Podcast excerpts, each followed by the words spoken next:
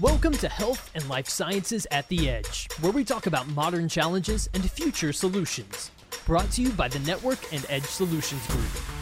Hello, everyone, and welcome to Health and Life Sciences at the Edge, where we talk about modern challenges and future solutions brought to you by the Network and Edge Solutions Group.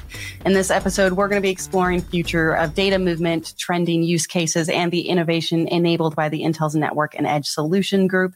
I'm your host, Gabrielle, and today I'm joined by Chin Fang, PhD, founder and CEO of Zettar, and Michael McManus, who's director of precision medicine and principal engineer at Intel Corporation also with a PhD. Uh, so, welcome, gentlemen. So excited for today's conversation. Thank you.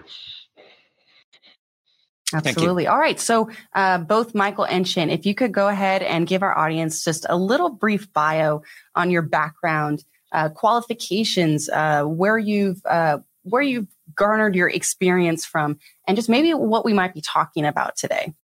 I am a longtime startup guy. I joined Intel. Uh, um, I was a customer, and I joined Intel about seven years ago, almost eight.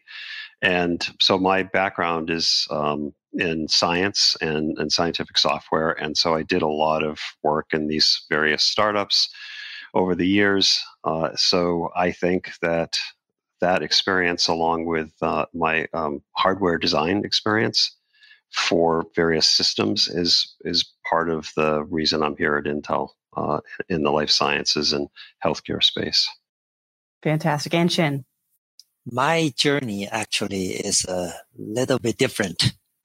So, uh, since uh, 2015, my uh, then startup, now it's a small business, Zettar, and was engaged to uh, support the ambitious startup movement requirements of the LINAC coherent source tool hosted at the SLAC National uh, Accelerator Laboratory. It's uh, one of DOE's premier exascale computing preparation project. So uh, since then, um, we faced so many uh, challenging data movement requirements and so we luckily with uh, sweat and I guess not blood, sweat and time, we solved them all. And when I met Michael uh, two years ago, uh, he said, Chin, what you guys have done should give the uh, HRIS vertical a lot of headroom for their future growth. I think you should come and work with us, collaborate uh, with us. I said, sure. And because of that, then uh, things have been moving along well. And uh, now uh, we also have a large uh, life science customers too. So that all all the dots are connected this way. Fantastic to hear. And so, Gabrielle, I'll just say that when I met Chin, I first thing I told him was, you know, when I started at Intel, the new guy project they gave me was a data transfer node and we kind of gave up on it because it was hard to productize at the times. And and so when i saw what he had as a software solution it just we immediately uh, bonded in terms of understanding the mutual or mutual understanding of of its its uh, need in the market. So um, two years later we're, we've got this nice product together Wonderful. Two years later, the dream team was created. It's wonderful he- to hear uh, partnerships of great value. And, you know, today companies are generating, you know, ever growing amounts of data. Could you possibly help provide some context on maybe some of the types of data that health and life science organizations are generating and what the data is essentially being used for? Sure. So uh, I am deeply involved in a lot of these areas. So genomics is a huge source of data these days. And uh, that's one kind of thing you will seek either in the clinic or a large amount of it is in uh, research in pharmaceutical companies. You also have um, data that scientists are using to understand the three dimensional structure of proteins that are being studied for as part of the drug development process and drug you know research into drug development and so those are often um, dealing with things like cryo-electron microscopy which is a microscope that uses electrons to image molecules, and it produces a lot of data. There's high content screening that drug discovery companies use to test their um, candidate small molecules that could be drugs but aren't yet drugs. And then in the health side, you've got a lot of medical imaging. You've got ultrasound, you've got CT scan scans, you've got MRI. So all of these um, are starting to be used together in a sort of multi-omic approach, meaning many different kinds of data being used together. And so this is what's complicating some of the, pro, you know, some of the data um, movement and data computation issues that people have. Well, as you know, today's healthcare devices and scientific instruments are just becoming so powerful, more, powerful than probably ever, and just capable of generating these vast amounts of data that we're talking about, but in a single session sometimes. So, can you elaborate and maybe provide some context to this? And uh, what do these instruments do, and how big are the file sizes? Yeah, well, I, I think if I start with the easy stuff, uh, most of us have had a, an MRI scan or a, or a CT scan for various health reasons. Those things are taking you know pictures of you know the interior of your body and and x-rays too right? So we we those are easily understandable but and they aren't super large uh, but you tend to have a lot of them. Like in a ct scan you will have like hundreds of slices each of them is an image right? So so that's one thing. But when you go to genomics for example genomics files a whole genome for a single person is about 350 gigabytes so if you're sequencing a lot of people, you multiply however many people you're sequencing times 350 gigabytes for your storage planning purpose. Um, the cryo electron microscopy data sets are about a terabyte in size, and they are really movies are, are what's recorded, and they're about a gigabyte a piece, and the average microscope can do a thousand of those movies per hour. And so that data then is has to be you know analyzed. So so those are just two good examples. Uh, there's plenty more, but I'll I'll stop there. So I came from working with a DOE national labs. So just for your information, okay, for the detectors of a linear accelerator, the detectors can generate files. A single file can be as big as four terabytes. And so the rate is initially it's 10 terabytes per second or one terabytes per second. So they have to do very aggressive data reduction to reduce it to the growth rate to 800 Gbps or 100 gigabytes per second. Now, we also work with uh, another data monster in the scientific world called uh, square kilometer array and that has uh, two bases, one in uh, Perth, Australia, the other one in South Africa. That square kilometer array project is anticipated to generate a, even a single file up to one petabyte in size. So that gives you a, a, a good idea in the, uh, the various verticals, primarily in the research and the scientific world, the data rate growth is really not so shabby. yeah, yeah, it's it's it's it's somewhat daunting. Oh, daunting is one word for it because I mean, there's just a, such a variance in all these data sets and, you know, lots of challenges to come with it, I'm sure. So that's my next question for you as a follow up is what kind of challenges uh, do these data practitioners face when dealing uh, with these data sets? So I think uh, on a human level, what I have seen, I would say human level, okay? The, the first one is a wasted time for IT staff, researchers, and scientists. And then as a result, the frustration and the lost productivity. Then the third one is uh, oftentimes is a disappointing outcomes. And this happens actually, especially when the data from high output biomedical instruments, like what Michael mentioned, are used. Okay.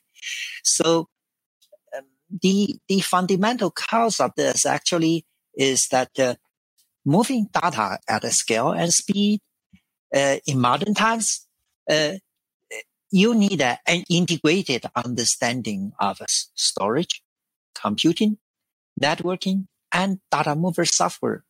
That's just a must.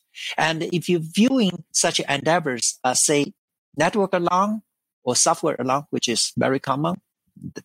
This view always leads to suboptimal results and other consequences.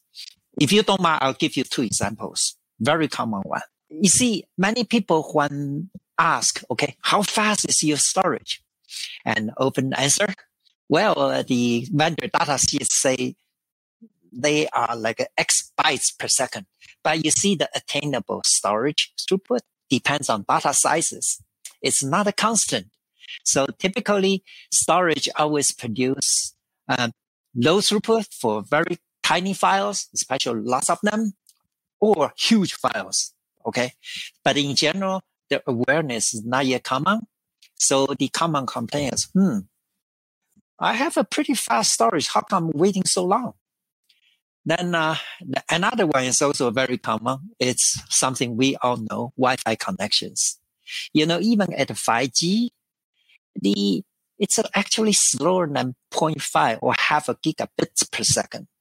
That means even at the line rate, uh, it's impossible to move more than five terabytes per day.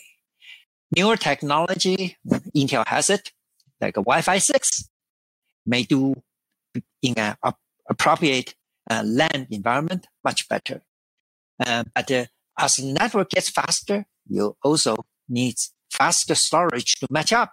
So another often heard comment is, hmm, my notebook has the latest Wi-Fi. How come uh, you're plugged in old computers uh, does everything faster than mine? See, that's two examples. Well, could you perhaps share some further context into the current state of data movement as it is now? Most the current uh, data movement efforts, okay, are still based on common practices. Uh, some have been around for decades, and uh, the but such practices and tools employed are often not ready for the modern uh, data growth. Okay, so uh, also I think uh, many people think of data movements, different types, uh, are different use cases, and therefore they need different tools. But this leads to uh, the proliferation of data movement tools and the low, low relevance of each tool, and therefore higher cost, especially human cost. You have to buy more, right? You have to learn more. That's human cost. And so, and not to mention more complexities in dealing with the data movement related task. Okay. Furthermore, this is very important. This is something Michael and I often talk about. The practitioners in many data intensive uh, healthcare and uh, life science fields are not aware of the latest progress of uh, real time data movements. And data movements and the fast data uh, analytical computing are actually two sides of the same coin. So to get good results near in, in uh, pretty fast, you have to uh, do both fast. Okay. So at present, most efforts have gone to the analytical side. Therefore, the potential of the near real time results is not yet tapped fully. Well, you know, Chin, Zettar is actually uniquely poised in a way that they can address some of these challenges that we've been talking about thus far. So could you maybe uh, help us by explaining how the service works and why it's just so different from other solutions? First of all, it's uh, very uncommon. It's a design. It's a unified data mover. Uh, you can think about uh, using a Swiss Army knife as an example. It had, can handle many different tasks. Of course, Swiss Army knife is not really good at each task, but we try to be good at each task.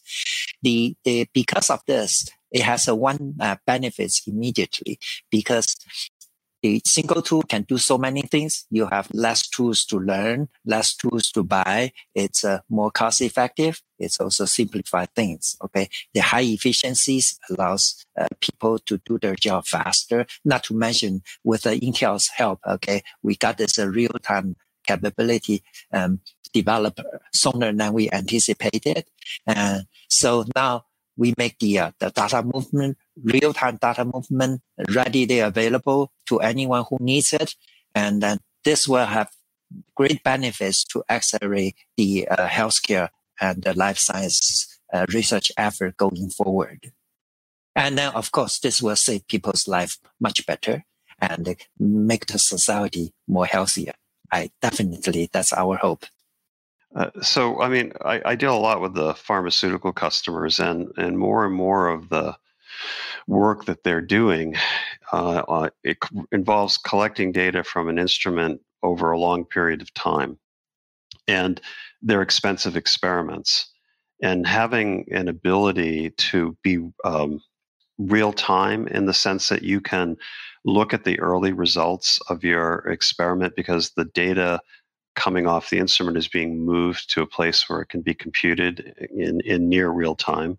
And you can look at those early results and say, do I really want to keep this instrument collecting data for another day or two? Or can I assess that the results are not quite what I expected and stop the experiment? That's hard to do now. And having real time or near real time data movement um, between generation point and the compute the point where you do the compute is enabling uh, a lot more efficiency in the use of some of these uh, expensive scientific instruments. Well, thank you for offering that perspective as well, Michael, because, you know, both of you have two uh, different perspectives, so to speak, on the future of data movement. And uh, that's what I, ultimately I want to know about is, you know, what does this future look like? Uh, could you give us maybe some examples? Uh, in my view, most significant data intensive uh, healthcare and life science research effort involve two parts. The uh, data movement part and uh, the analytical part. Uh, to get the results fast, uh, both sides, they are of the same, uh, both sides are of the same coin. They need to be done fast to truly save time and to get be cost to save money. But like I hinted a while ago, with this data streaming um, capability for fast growing live uh, machine generated data and to, and to do it efficiently in, even in a very a highly bandwidth efficient so-called chain pattern. Okay. That is, you don't need to squeeze into the same bandwidth multiple traffic streams. You can use them like a chain. So you use the full bandwidth of one second, then use the full bandwidth of another second. There's no significant delay between such chain, chain reactions. Okay. So that can really create some, uh, uh, new, uh, encourage, uh, the researchers and scientists to create some new algorithm that takes advantage of this, which will uh, this will lead to what uh, Michael uh, just mentioned. Okay, for new how to utilize the new instrument, expensive instruments, more efficient, cost effectively. Then, uh, you know, in the old time we have tapes, we call them reels, right? now we can uh, get away from the real time, but get into the new real time. Okay, so and I also foresee that uh, using AI is a way to uh, uh, address this shortage of uh, lacking comprehensive and correct understanding of the infrastructure and data movement software. I mean, nobody has the luxury to learn many things in this busy world. So, but why don't we just let them stay in with their domain and uh, let them focus on what they are good at and instead of IT aspects? Okay. So and the other thing is really we uh, everybody likes simplicity.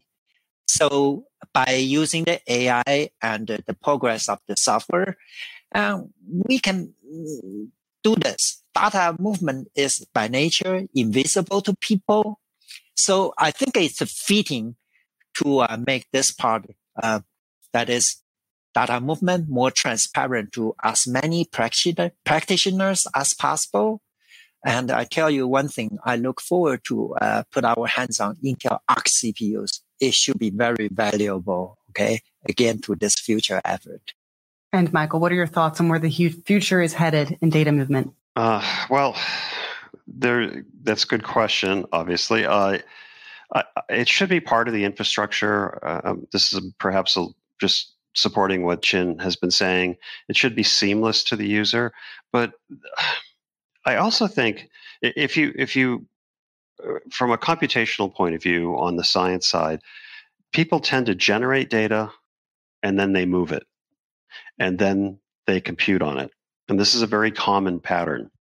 And when you have data movement and you have, if that's reliable and you have an ability to do it in a near real time way, one thing people can start thinking about in their algorithms is being conscious of the fact that their data is being generated and streamed into a computational engine. And that enables you to use the to start the computation while the data is being generated rather than waiting for the entire uh, amount of data to be produced, moved, and then computed on. And I, I, think so people have this opportunity to reimagine some of their algorithms uh, and think differently about how these computational tools might work. All right. Well, you know, as we start nearing the end of this conversation here, for those that are listening in for the first time and are hearing us discuss these challenges and solutions, um, maybe what are some ways uh, that those listening to the podcast can reach out and ask questions about everything we covered today? Because I know it was a lot. Uh, do they reach out to you individually through your company, uh, Chin? Uh, either way, I'm pretty reachable. So uh, just uh, uh, I'm happy to uh, announce my email address here. And I only have a one phone, so I cannot take multiple phone calls at the same time. But email me. I promise to be responsive. And I think it, this will help people too. Wonderful. And uh, Michael. Yeah, same for me. I, I, I spend a lot of time with customers and potential customers, so I'm happy to to be a focal point for people if they want to reach out to me. And I think uh, we probably will have a lot to talk about. Yeah. Uh, for for many of these customers who are suffering with some of these data movement issues. Yeah, and uh, just to uh, supplement what Michael said, instrument vendors too, because I mean their customers are pressuring, hey, how can I use this expensive gig, okay, more effectively? And when I said expensive, I'll give you just some quick idea. The latest generation of the CT, okay, and the latest generation of uh, a cryo-EM microscopes, they cost almost 1,000, uh, 10,000, uh, $10 million each piece. So yeah, when you make a purchase of that size, you'd like to know the optimal oh, way to use it. I, I, would think so. Right. And Michael, you're going to say something? Yeah, I was just going to say. I mean, it's I mean, you you're buying the instrument to generate the data, and you with today's data generation, you would like those instrument providers to consider making the movement of the data part of the solution that they're selling so that the users who basically just running compute on this data have a, this facile way to go from the experiment right to their actual computation to get their results and and I think that's that's the difference. You can have an infrastructure inside of an organization, but you can also have tools, data movement tools that are part of the instruments uh, of content that they provide to the customer. Oh, for sure, and that is definitely what sets you apart from others in the industry. It's certainly unique. Intel has a very nifty product called IPU, which avoids so-called forklift and it's so easy. Just plug it in into an instrument and the instrument can do wonders for data movement. Very cost effectively. Oh, wow. It's cost effective and effective. Oh, yeah. Both. Well, yes. Well, that closes up the conversation for today. So a big thank you to Michael and Chin for joining us on the podcast today to talk about the future of data movement, among others, and tech. Uh, we've learned a lot. So thank you both. Yeah, thank, thank you, Gabriel. Gabriel. Of course. And I want to thank our audience as well for tuning into Health and Life Sciences at the Edge, where we talk about modern challenges and future solutions brought to you by the Network and Edge Solutions Group. And to hear the latest thought leadership from Intel, please subscribe to Health and Life Sciences at the Edge to stay up to date with every new episode. Thanks for watching.